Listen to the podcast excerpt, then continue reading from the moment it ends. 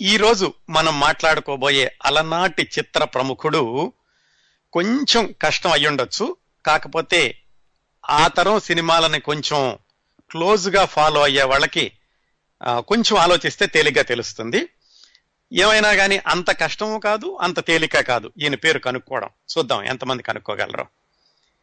ఈయన కథ మాటలు పాటలు రాసిన చిత్ర ప్రముఖుడండి. హీరో కాదు దర్శకుడు కాదు గాయకుడు కాదు సంగీత దర్శకుడు కాదు. ఈయన కథ మాటలు పాటలు రాశారు.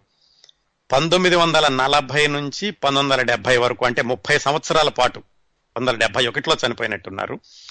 ముప్పై సంవత్సరాల పాటు చిత్రసీమలో ఉన్నప్పటికీ కేవలం ఇరవై ఐదు ఇరవై ఆరు సినిమాలకు మాత్రమే కథా మాటలు పాటలు రాశారు. అయినా కానీ కేవలం రాశిలో కాకుండా ఆయన రాసినటువంటి సినిమాలు వాసిలో చాలా ప్రసిద్ధికెక్కాయి.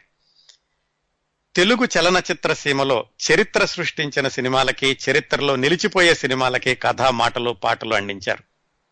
ముఖ్యంగా పంతొమ్మిది వందల యాభై అరవై యువ దశకంలో ఆయన రాసిన సినిమాలన్నీ కూడా ఇప్పటికీ అంటే అరవై సంవత్సరాల తర్వాత కూడా తెలుగు వాళ్ళు ఇంకా విరగబడి చూస్తూనే ఉన్నారు. అది ఆయన కలం బలం. కొంచెం కష్టం కదా. ఈ మాత్రం క్లూ తోటే కనుక్కోవడం అంటే మరికొన్ని క్లూస్ చెప్తాను. ఈయన రాసిన సినిమాల్లో పౌరాణికాలున్నాయి సాంఘికాలున్నాయి జానపదాలున్నాయి. అన్ని రకాల సినిమాలకి రాశారు. అన్ని రంగాల్లోనూ కూడా ఆయన చరిత్ర సృష్టించారు ఆయన రాసిన సినిమాలతోటి. తెలుగు భాషా పరిణామ శాస్త్రం ప్రకారం అంటే ఇవల్యూషన్ ఆఫ్ తెలుగు దాని ప్రకారం తెలుగు భాషని పెంచి పోషించిన సినీ కవి రచయిత. తెలుగు భాషను పెంచడం ఏమిటండి? కొంచెం ఏదో అనుమానంగా ఉంది కదా? తెలుగు భాష అనేది ఉంటుంది. దానికి పెంచడం ఎలాగంటారా? ఎలాగంటే కొత్త కొత్త మాటలు కొత్త కొత్త పదాలు కొత్త కొత్త వాక్యాలు సృష్టించి వాటిని జనాకర్షణీయమైన చిత్రాల ద్వారా పాత్రల ద్వారా ఆమోదయోగ్యమైన సన్నివేశాల ద్వారా ముఖ్యంగా సందర్భ శుద్ధి ఉండేలాగా వాటిని సినిమాల్లో ప్రవేశపెట్టి దాదాపుగా అవి అసలు తెలుగు భాషలో ఎప్పటి నుంచో ఉన్నాయేమో అనేటటువంటి భ్రమ కల్పించి వాటిని తెలుగుతో కలిపేసేసి వాటిని ప్రాచుర్యం కల్పించిన ప్రముఖుడు ఈ రచయిత. హలో. ఇంకా నాలుగైదు నాలుగైదు క్లూస్ ఉన్నాయి కానీ ఇప్పటికే తెలిసినట్టుంది. ఒక శ్రోత తోటి మాట్లాడదాం. నమస్కారం అండి. టోరీ లైవ్ స్వాగతం. నమస్కారం అండి. కిరణ్ ప్రభా గారు. నేను దినేష్ అండి. దినేష్ గారు ఎవరనుకుంటున్నారు? బాగున్నారు. పింగల్ గారు అని అనుకుంటున్నానండి. పింగళి గారు. ఓకే ఎలా అనుకున్నారు? అంటే ఆయన పదప్రయోగాలు చాలా ఎక్కువ చేశారు కదండి మాయ బజార్లో కానీ ఇలాగా. ఓకే. సో అక్కడ క్లూ దొరికిందా మీకు? యా అంటే ఎక్కువ ఎక్కువ ఎక్కువ ప్రయోగించింది పింగళి గారు ప్రము ప్రముఖులు అని మనకి తెలుసు అప్పట్లో. ఆయన సమకాలీనుల్లో ఇంకా మల్లాది గారు సముద్రాలు గారు కూడా ఉన్నారండి. యా కరెక్ట్ అండి. సముద్రాలు గారు కూడా అని అనిపించింది నాకు. సముద్రాలు సముద్రాలు సీనియర్. కానీ పింగళి గారికే ఓటేశారు మీరు. యా అంటే ఎక్కువ పదాలని ప్రయోగించింది పింగళ గారు కాబట్టి పింగళ గారు అని ఒక ఓకే. ఓ పంచేద్దాం దినేష్ గారు ఇంకో నాలుగు క్లూస్ ఉన్నాయి అవి కూడా చెప్తాను. ఈలో ఇంకెవరైనా భిన్నంగా చెప్తారేమో చూశాక అప్పుడు ఎవరో నేను కరెక్ట్గా చెప్తాను ఓకేనండి thank you bye thanks so much for calling Dinesh గారు. టేక్ కేర్ ఆ రోజుల్లో దినేష్ గారు పింగళి అన్నారు. ఆ రోజుల్లో ఇంకా ఇద్దరు ఉన్నారండి. మల్లాది రామకృష్ణ శాస్త్రి గారు సముద్రాల రాఘవాచారి గారు. వీళ్ళందరూ కూడా ఆ రోజుల్లో రాసిన సినిమాలు ఇప్పటికీ కూడా మనం చూస్తున్నాం. ఆ రచయితల పేరు అంతగా గుర్తుపెట్టుకున్నప్పటికీ ఆ సినిమాలు మాత్రం మన తెలుగువారి జనజీవన స్రవంతిలో ఒక భాగంలాగా కలిసిపోయినాయి భారతదేశానికి అత్యంత ప్రతిష్టాత్మకమైన ఒక చిహ్నాన్ని రూపొందించిన ప్రముఖుడి ఇంటి పేరు ఒకటే.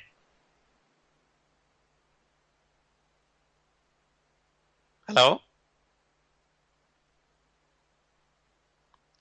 ఓకే కాల్ కట్ అయిపోయినట్టుందండి ఆ లాస్ట్ క్లూ చెప్పాను కదా ఈయన ఇంటి పేరు భారతదేశానికి అత్యంత ప్రతిష్టాత్మకమైన ఒక చిహ్నాన్ని రూపొందించిన ప్రముఖుడి ఇంటి పేరు ఒకటే.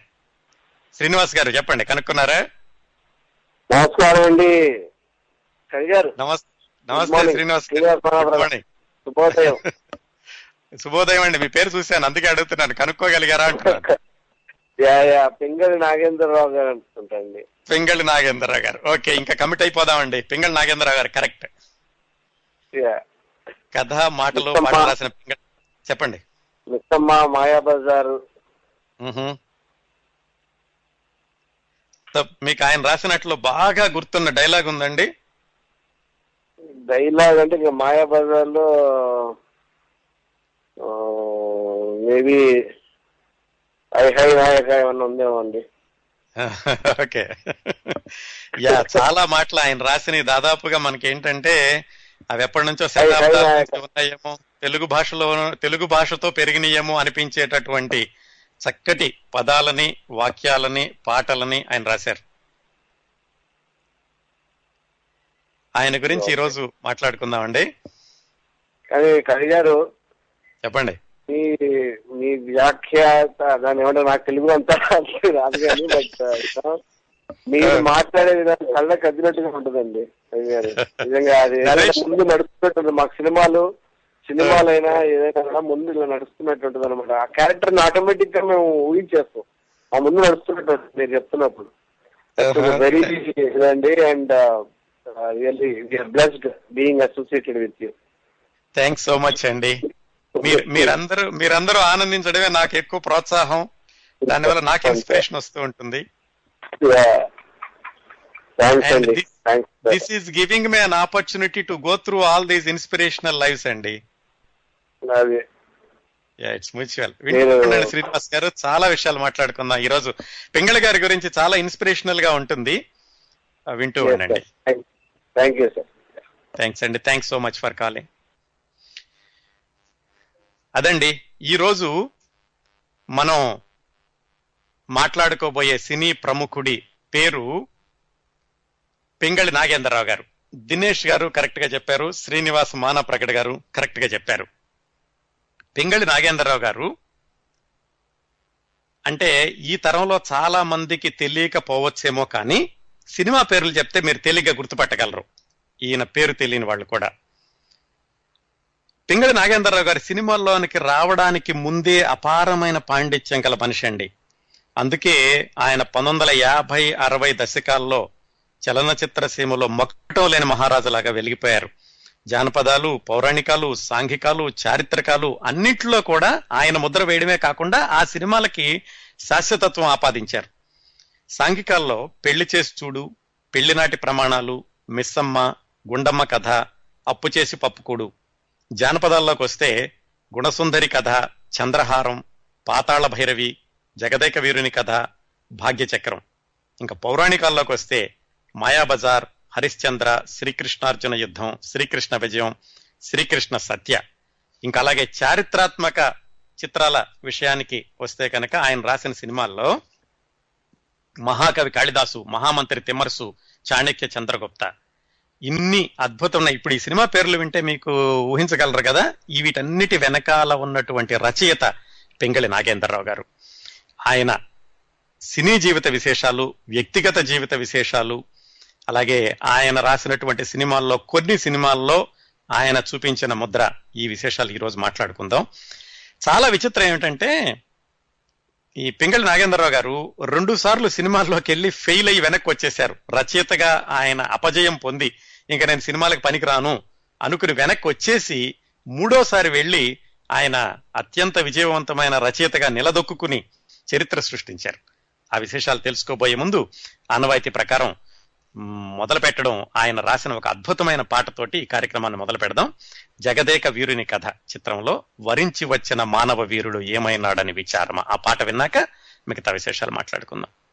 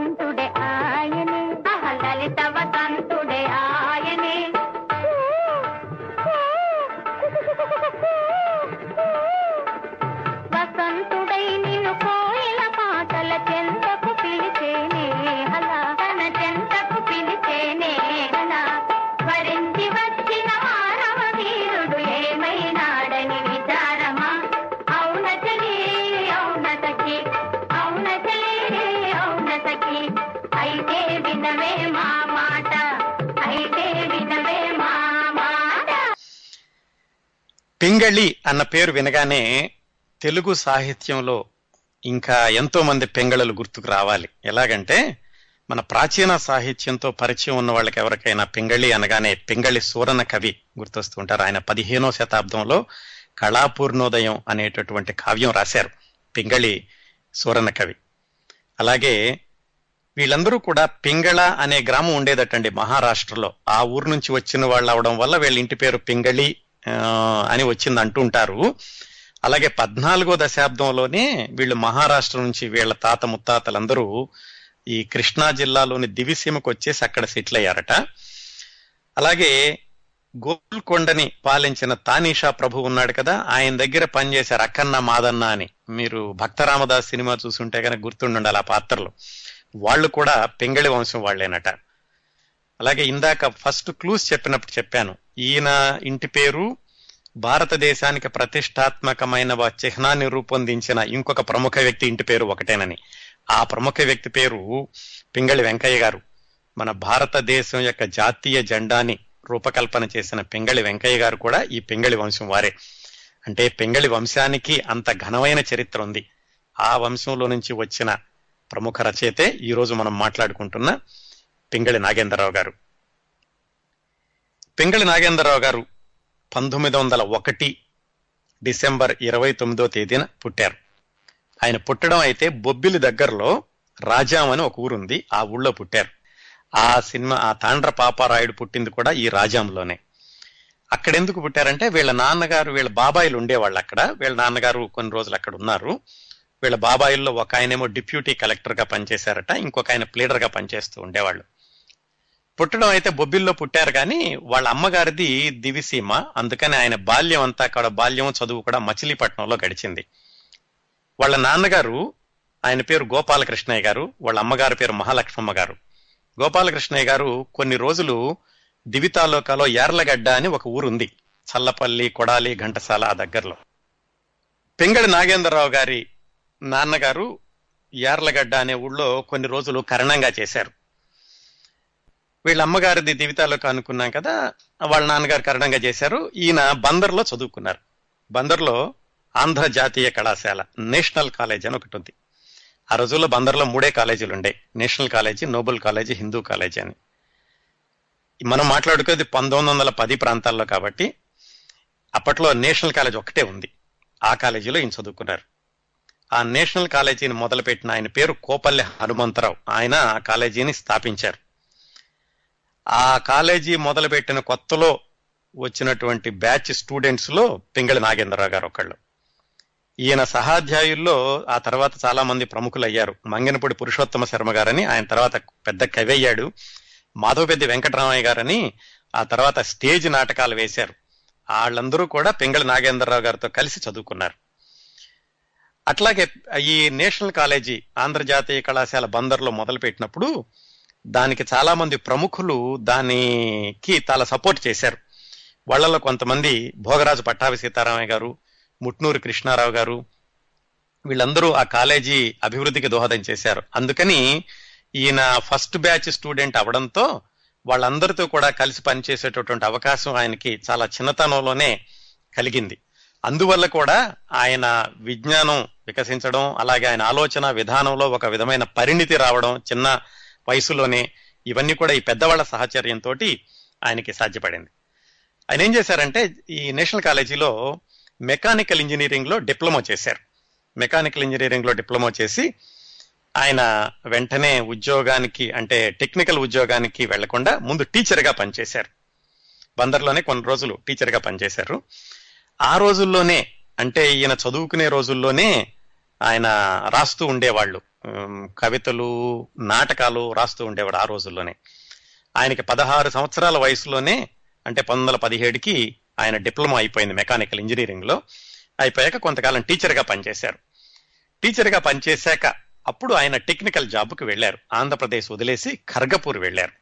అక్కడ ఆయన జీవితం ఒక విధమైన మలుపు తిరిగింది. ఆ మలుపు గురించి మాట్లాడుకోబోయే ముందు మనం పింగళి నాగేంద్రరావు గారు రాసిన మరొక ఆహ్లాదకరమైన అద్భుతమైన పాట అప్పు చేసి పప్పుకోడు ఆ చిత్రం నుంచి పాట విన్నాక ఆయన మెకానికల్ ఇంజనీరింగ్ జాబ్ ఎలా చేశారో చూద్దాం.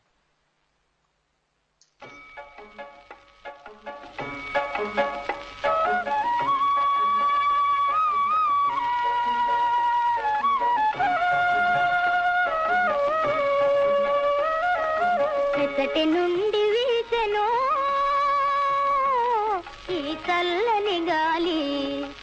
ఎచ్చటి నుండి వీసెను ఈ చల్లని గాలి తీవెలపై ఊగుతూ పువ్వులపై తూగుతూ తీవెలపై ఊగుతూ పువ్వులపై తూగుతూ ప్రకృతి నెల్లగాయిగా ప్రకృతి నెల్లగాయిగా తీయగా పరవశింపజేయుతూ ఎత్తటి నుండి వీచెనో ఈ తల్లని గాలి.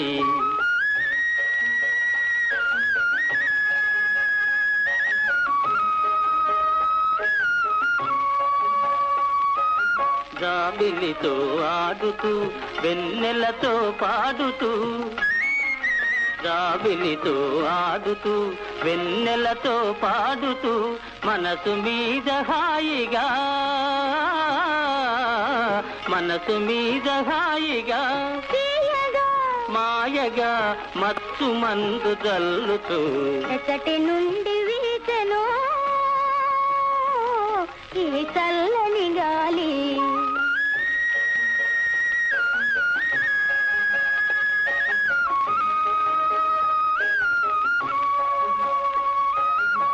హృదయ వీణ మీటుతూ ప్రేమ గీతి పాడుతూ. హృదయ వీణ మీటుతూ ప్రేమ గీతి పాడుతూ. ప్రకృతి నెల్లగాయిగా ప్రకృతి నెల్ల హాయిగా మాయగా పరవశింపజేయుతూ ఎక్కటి నుండి వీచెనో ఈ చల్లని గాలి ఈ చల్లని గాలి. ఆ తర్వాత కొన్ని రోజులు బందర్లో టీచర్గా పనిచేశారు. ఆ తర్వాత ఆయన మెకానికల్ డిప్లొమాకి సంబంధించినటువంటి ఉద్యోగం ఖర్గపూర్ రైల్వే వర్క్షాప్లో వచ్చింది.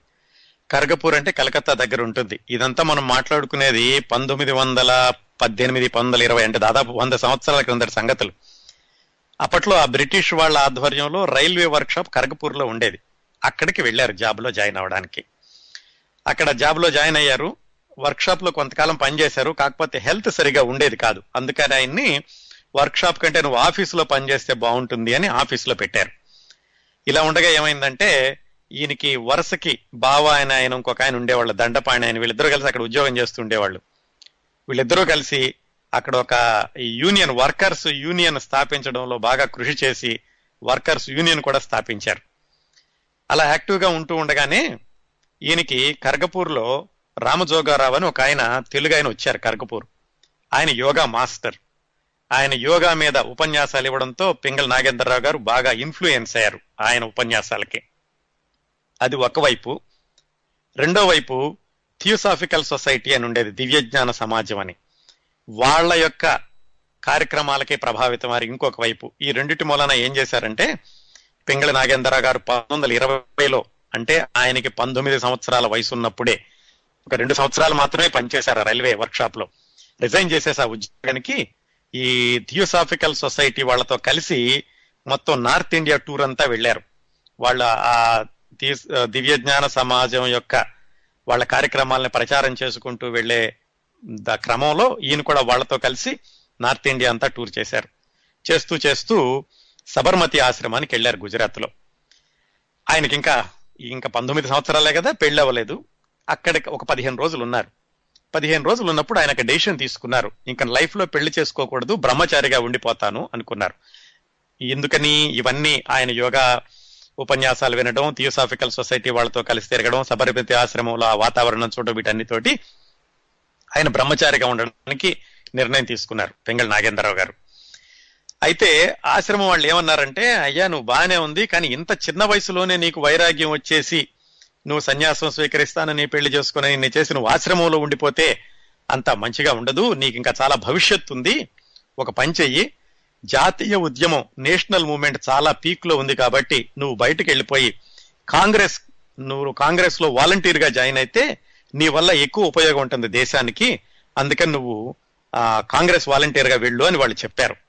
చెప్పడమే కాకుండా ఆ సబర్మతి ఆశ్రమంలో కాకా ఖలీల్కర్ అని ఒక ఆయన ఉన్నారు. ఆయన ఒక లెటర్ రాసిచ్చారు. ఎవరికి? కృష్ణా జిల్లా. ఎందుకంటే పెంగళ నాగేంద్రరావు గారి కృష్ణా జిల్లా బందరు కదా. కృష్ణా జిల్లా కాంగ్రెస్ ప్రెసిడెంట్గా ఉన్నారు ఓ- ధన్వాడ రామచంద్రరావు అని ఆయనకి ఒక ఉత్తరం రాసిచ్చారు. ఇలా కుర్రాడు ఉన్నాడు పిగళి నాగేంద్రరావు.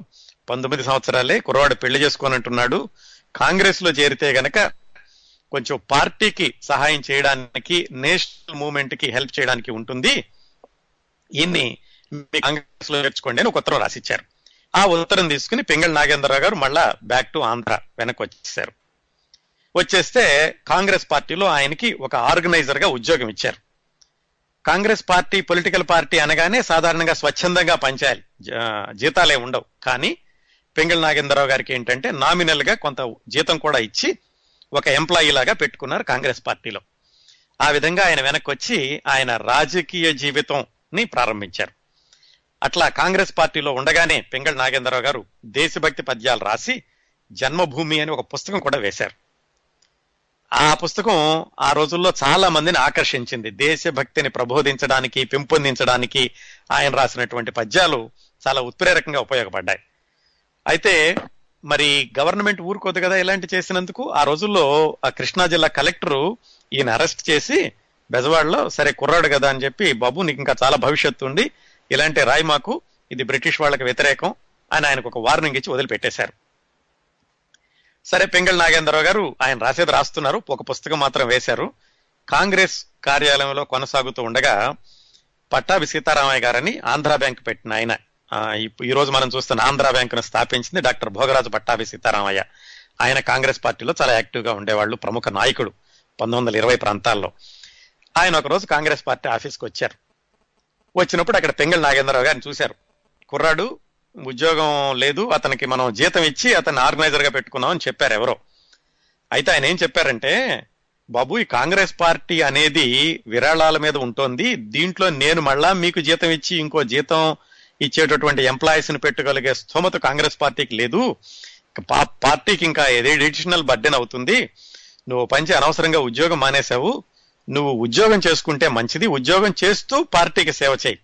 అంతేగాని ఫుల్ టైం పార్టీలో ఉండి జీతం తీసుకుంటే మాకు కష్టం అవుతుంది. నీకు అంత భవిష్యత్తు ఉండదు అని ఆయన సలహా ఇచ్చి సలహా ఇవ్వడమే కాకుండా ఆయన ఇంకొక ఆయనకి లెటర్ రాసి ఇచ్చారు పెంగళి నాగేంద్రరావు అనే కుర్రాడు ఉన్నాడు. ఈ కుర్రాడు బాగా పద్యాలవి రాస్తాడు. అతనికి రచనలో మంచి ప్రావీణ్యం ఉంది. ఈ కాంగ్రెస్ పార్టీలో కంటే మీ దగ్గర ఉంటే బాగుంటుంది అని ఆయన కౌతా శ్రీరామ శాస్త్రి అని ఆయనకు ఉత్తరం రాసిచ్చారు. ఆయన ఎవరు? కౌతా శ్రీరామ శాస్త్రి గారంటే ఆయన ఆ రోజుల్లో ఒక పత్రిక పెడదామని చూస్తున్నారు. ఆ పత్రిక పేరు శారద. శారద అనే పత్రికని ఆయన పంతొమ్మిది వందల ఇరవై మూడులో బందర్లో మొదలు పెట్టారు దాంట్లోకి పెంగళి నాగేంద్రరావు గారు భోగరాజు పట్టాభి సీతారామయ్య గారి రికమెండేషన్ లెటర్ తీసుకుని ఆ శారద పత్రికలో ప్రవేశించారు.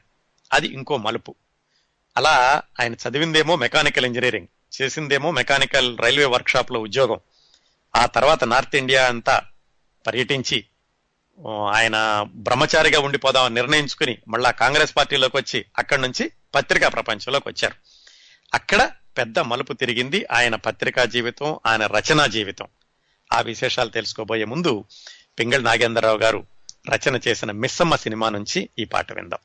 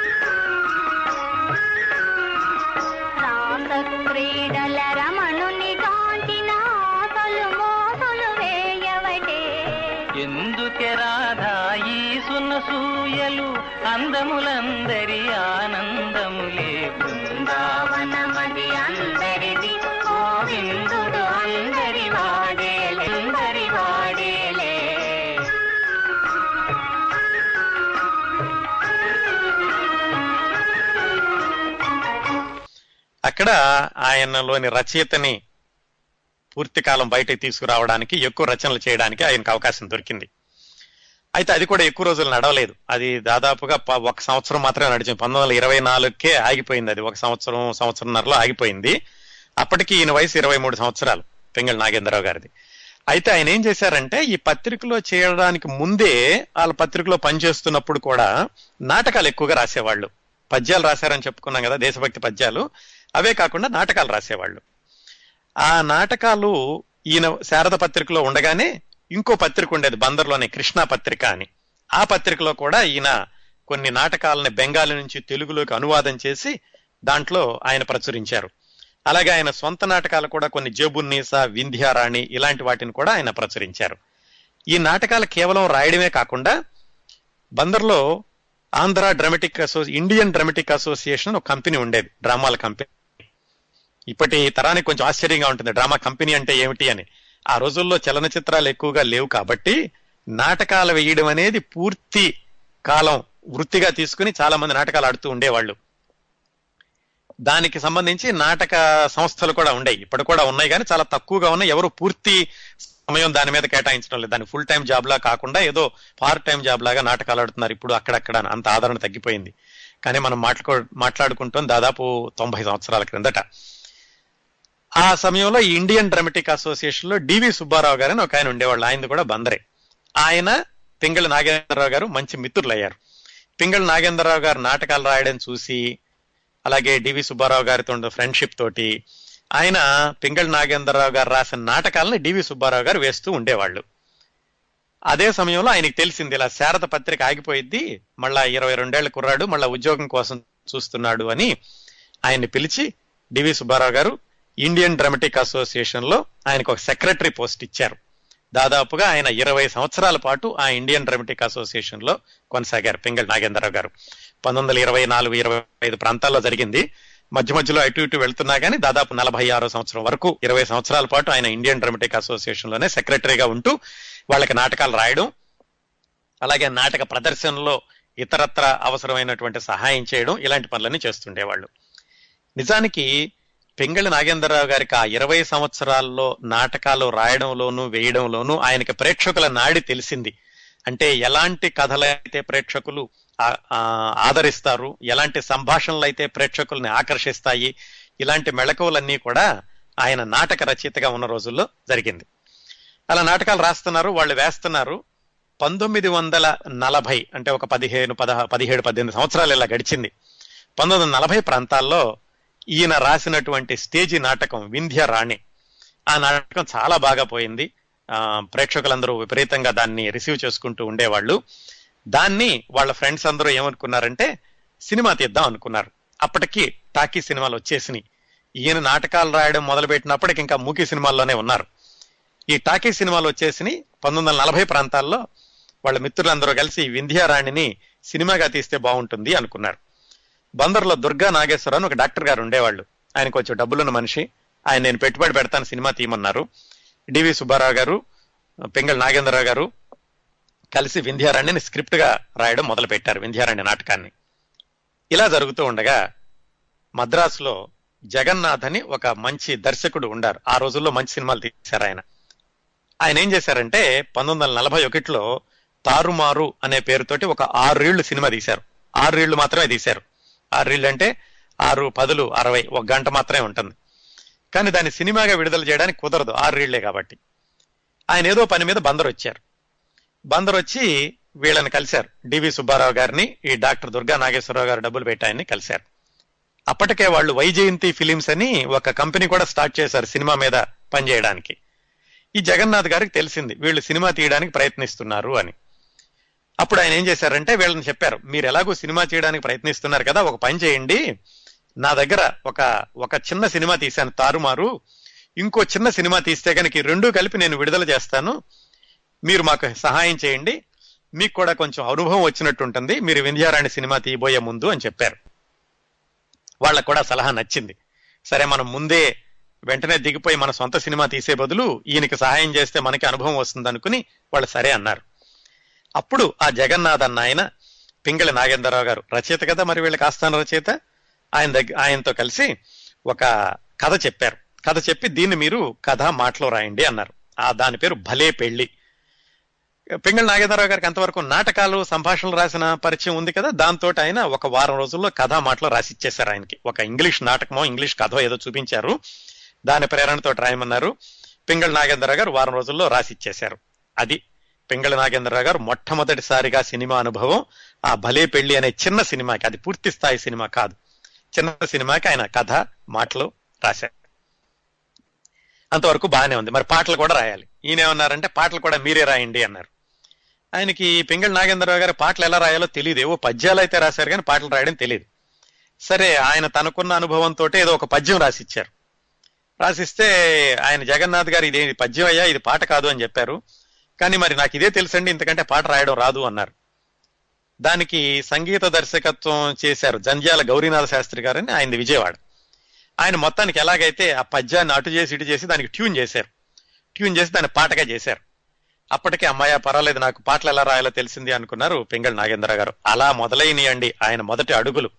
అంటే తర్వాత రోజుల్లో ఎంత ప్రసిద్ధమైన పేరు తెచ్చుకున్న వ్యక్తులకైనా ఎక్కడో ఒక మొదటి అడుగు ఉంటుంది. వాళ్ళు మొదలుపెట్టిన స్థానం ఎక్కడో చాలా చిన్నగా ఉంటుంది. అక్కడి నుంచి బయలుదేరితే గాని వాళ్ళు పేరున్న స్థాయికి రాలేరు అనడానికి ఇదొక ఉదాహరణ. సరే అందులో మొత్తానికి ఐదు పాటలు ఎలాగైతే ఐదు పాటలు రాశారు కథ మాటలు అయిపోయినాయి ఆ జగన్నాథ్ అన్న ఆయన ఏం చేశాడంటే పంతొమ్మిది వందల నలభై రెండుకి ఇదంతా సెట్ అయిపోయింది. ఆయన రెండు సినిమాలు కలిపి రిలీజ్ చేశారు.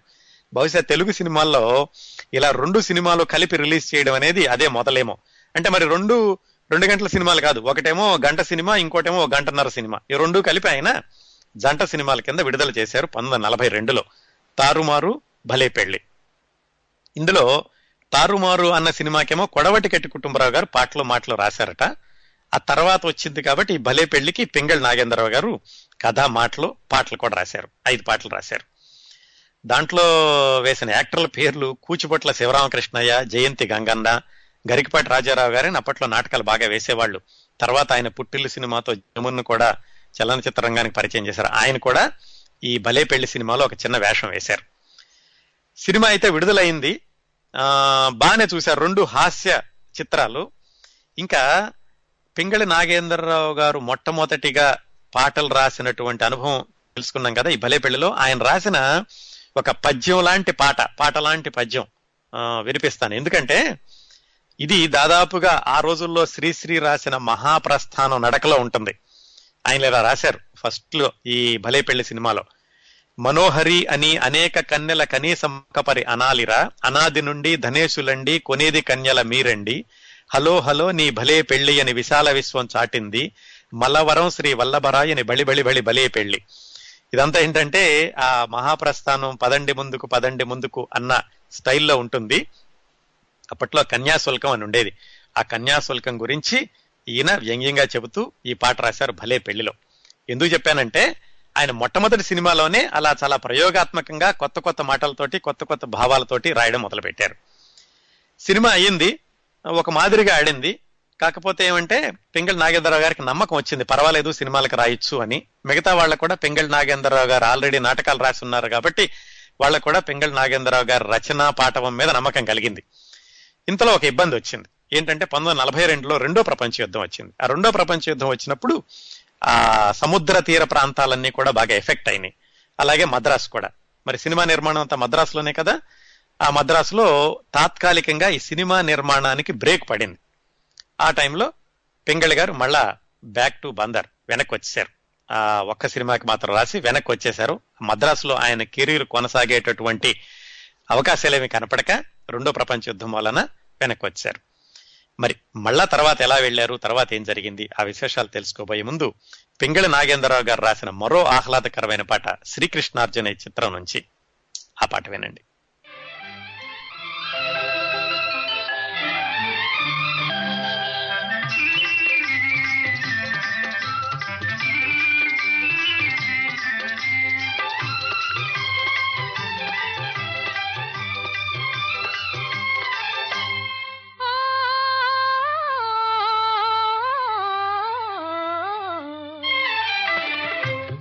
మనసు పరిమళించెనే తనువు పరవశించెనే.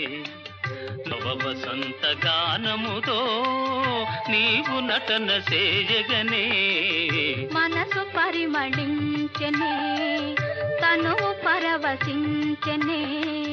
నవ వసంత రాగముతో నీవు చెంత నిలువగనే. మనసు పరిమళించెనే. తనువు పరవశించనే.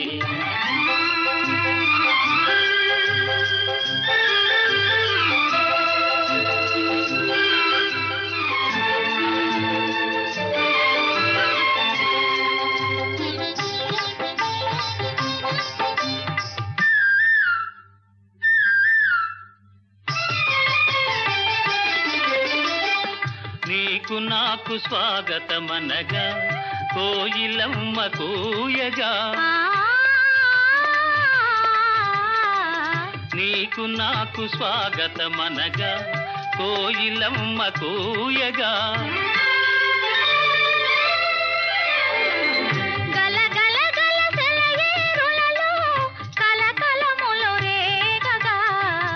మనసు పరిమళించెనే. తను పరవశించెనే. నవ వసంత రాగముతో నీవు చెంత నిలువగనే మనసు పరిమళించెనే. తను పరవశించెనే.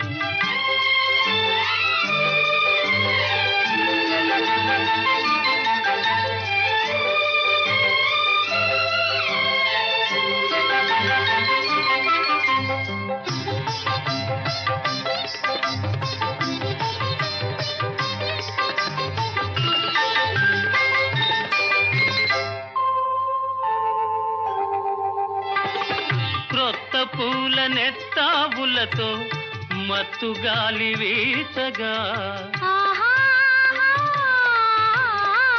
క్రొత్త పూల నెత్తావులతో మత్తు గాలి వీచగా.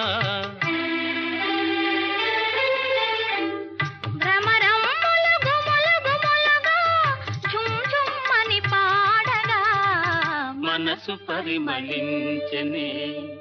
తను పరవశించని.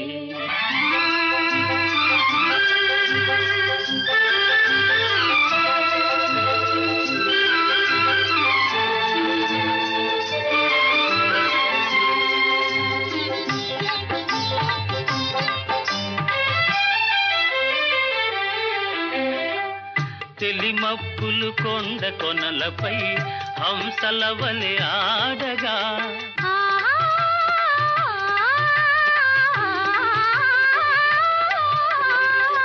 తెలిమప్పులు కొండ కొనలపై హంసల వలె ఆడగా.